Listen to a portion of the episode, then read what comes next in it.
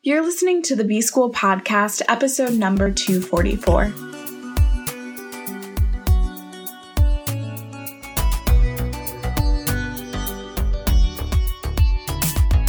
Welcome to the B School Podcast. I'm your host, Taylor Elyse Morrison, and I'm sharing my journey of learning, unlearning, and growth in the hopes that you can do the same. It's Thursday, and on Thursdays, I either do Ask Taylor or Unsolicited Advice from Taylor. And today is definitely an unsolicited advice from Taylor Day. I want to talk to you about the idea of permission, needing permission, and hopefully by the end of this, I'll convince you that you don't really need permission for 90% of things in life. As someone who has always been kind of ambitious and achievement oriented, I've noticed that I tend to think that I need degrees, I need permission, I need someone to say, hey, you are allowed to do this before I go and do it. So for inner workout, I had previously been certified as a group fitness instructor, but didn't do much with it. So I let that lapse and I went immediately. And when I had the idea and did the certification, and then I was like, you know what? I need more. So I'm going to do a yoga teacher training. And I don't regret that at all. I really think that knowledge was so valuable and foundational to me doing inner workout. But then I also was like, and I need to go to grad school in the specialized grad school program because that will give me more credibility. And then people will think that I'm allowed to do this. When really, I didn't need that.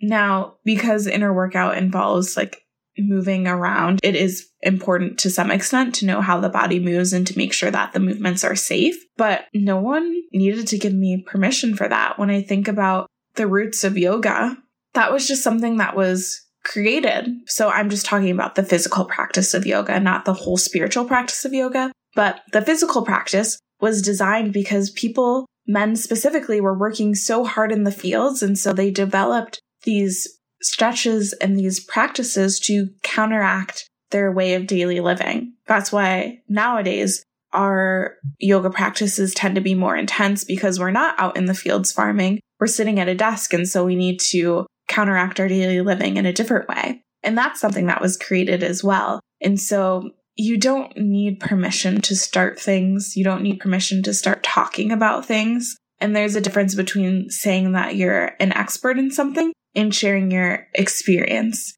And I said in a past episode that other people get to call you an expert. It's not your job to say that you're an expert. That's a title that you can receive from people. And so if there's something that you're wanting to put out there and you notice that you keep adding barriers to entry, I really want you to examine that. I also want you to do some research. Something that was really helpful to me was just listening to podcasts of other people who had started brands that inspired me.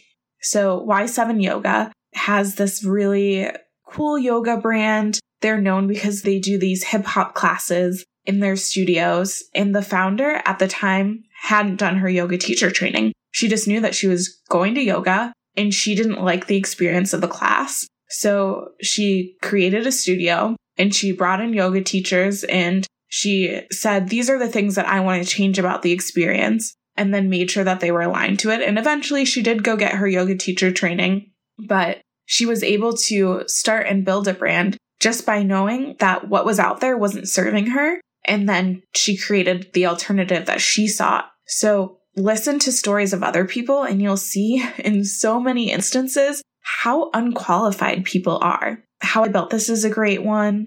Second Life podcast is another great one. I love both Girl Boss Radio. Those Girl Boss Radio, I don't love every single one of them, but I like a lot of them. But Second Life, I love because it goes back and most of the people have made career transitions and they switched industries and they didn't necessarily have a graduate level degree. They just started getting out there and building stuff. How I built this, the same thing. I remember listening to the WeWork episode which in light of everything that's happening with WeWork, it's a little bit, I don't know if it's more or less inspirational because now Neumann is a billionaire for building a company that we all can see isn't doing that great. And so you want to talk about like being unqualified, but raising millions and millions of dollars. So give yourself permission to go out there and to start doing things And if there really is an issue, someone will say, hey, you need a license for that, or oh, you need to be a medical doctor for that. But for the vast majority of things, you just start learning,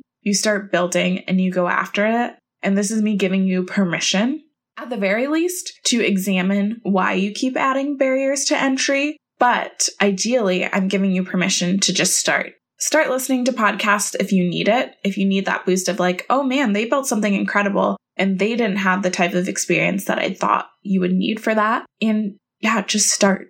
You have permission.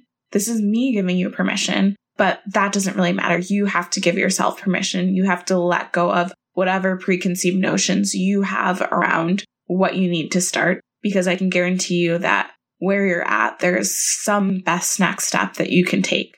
And it's up to you to give yourself permission to take it. So that ends my unsolicited advice slash rant for this Thursday. Thank you so much for listening, and I will be back in your earbuds tomorrow. Thanks to Andres Rodriguez for the intro and outro music. You can keep in touch with me on Instagram at Taylor Elyse Morrison. Elyse is E L Y S E. And check out the resources on my website at taylorelyse.com.